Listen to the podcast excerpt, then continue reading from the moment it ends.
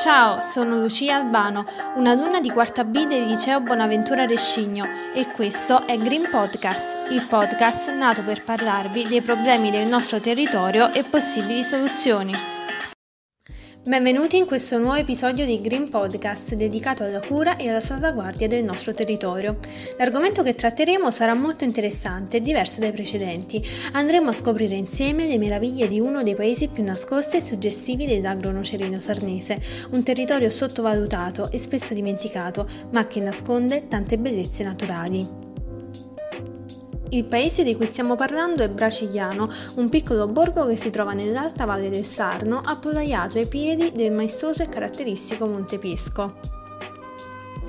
Varie sono le caratteristiche che contraddistinguono la conca, le infinite sfumature della vegetazione, gli appezzamenti coltivati a terrazze, i giardini pensili, gli alberi fioriti che rivestono il fondovalle e la cultura intensiva praticata dai contadini esperti del luogo che da anni curano i propri terreni con amore e costanza.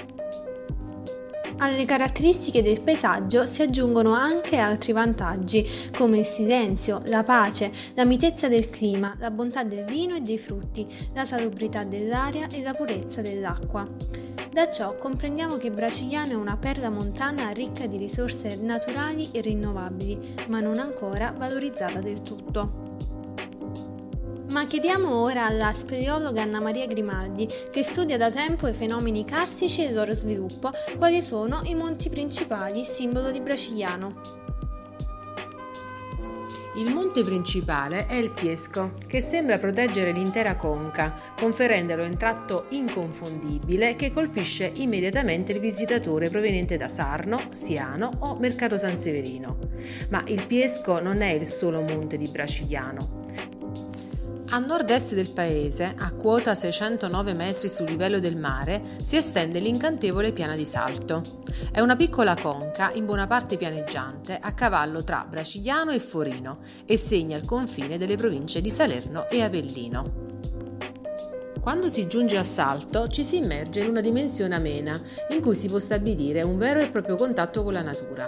La piana di Salto rimane un'oasi dove la vegetazione del bosco e del sottobosco si fonde con l'agricoltura degli appezzamenti, dove sono coltivati prevalentemente il melo, il castagno, il ciliegio, il nocciolo e la vite. Si tratta di un mirabile spettacolo della natura, dove la spontaneità della vegetazione si unisce perfettamente alle opere dell'uomo. Qual è la composizione del territorio? Il fondovalle è costituito da formazioni del Cenozoico e del Neozoico, cioè dal materiale alluvionale prevulcanico e dal materiale piroclastico a esso sovrapposto. I monti, invece, risultano costituiti da formazioni del Mesozoico e precisamente dai complessi calcarei del Cretacico inferiore e superiore. È presente il fenomeno del carsismo a Bracigliano? Sì, nei pressi della località Vado e del vallone Piesco sono presenti fenomeni di carsismo. In quest'ultima località, infatti, tra quota 400 e 600 metri sul livello del mare, sono molto evidenti le tracce caratteristiche di questo fenomeno: caverne, stalattiti e stalagmiti. Anche le sorgenti che alimentano la condotta idrica del paese sono di origine carsica. A quota 600 metri sul livello del mare del vallone Vado si trova un'ampia caverna. Vi si accede per un tortuoso sentiero sentiero incastrato nelle rocce e presenta all'inizio un enorme masso calcareo formando una specie di atrio che misura 6 metri di lunghezza e 13 di larghezza e 10 circa di altezza. Nell'interno della caverna ci sono poche stalattiti e stalagmiti, probabilmente molte di queste sono andate distrutte lungo il corso dei secoli. La grotta richiama alla mente la caverna di cui si serviva l'uomo primitivo per trascorrervi la notte e per ripararsi durante il giorno. In inverno fioriscono nella grotta dei fiorellini azzurri con peduncolo corto e ciò fa intendere che non è uno spazio colpito dall'uomo. Ora andiamo ad approfondire meglio la zona in cui sono presenti queste grutte. Vado. Cosa mi sa dire al riguardo? Questa località è situata lungo le pendici dei Monti Foresta e Vene di Casale. È una località nota per le sorgenti di Grottavado e di Villa Maine e per il palazzo che il signor Luigi Rognoni di Giacomo, banchiere di Napoli, fece costruire nel 1911 per il soggiorno estivo, ma di cui oggi non restano che i ruderi. A nord-ovest della conca di Bracigliano, in località Forestella, a quota 600 metri sul livello del mare, sgorga una sorgente d'acqua perenne potabile denominata Grotta Vado. Essa si manifesta all'estremità di una caverna naturale dalla lunghezza di circa 330 metri, formata dall'azione dinamica dell'acqua attraverso i crepacci della roccia.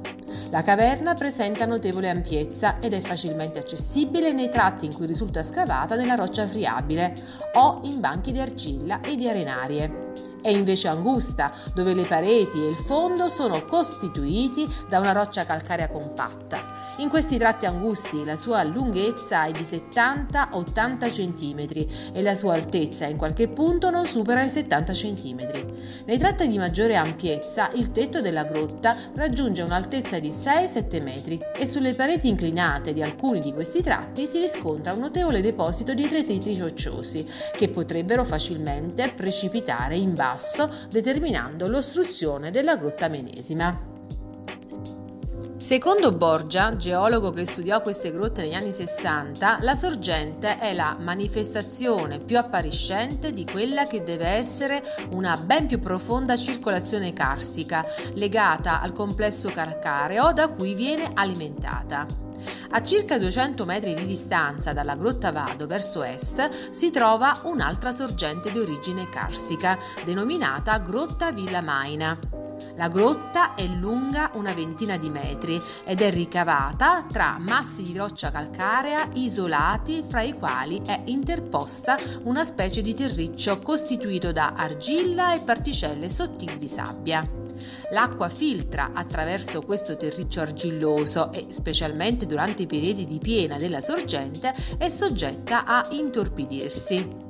È interessante notare che le sorgenti di queste due grotte scorrono tra le rocce, ma si riversano nella terraferma formando un limpido ruscelletto le cui acque venivano usate per i bisogni della vita domestica, della pastorizia, dell'agricoltura, della macerazione della canapa e del lino. Come è cambiato il paesaggio nel tempo a causa di questo fenomeno?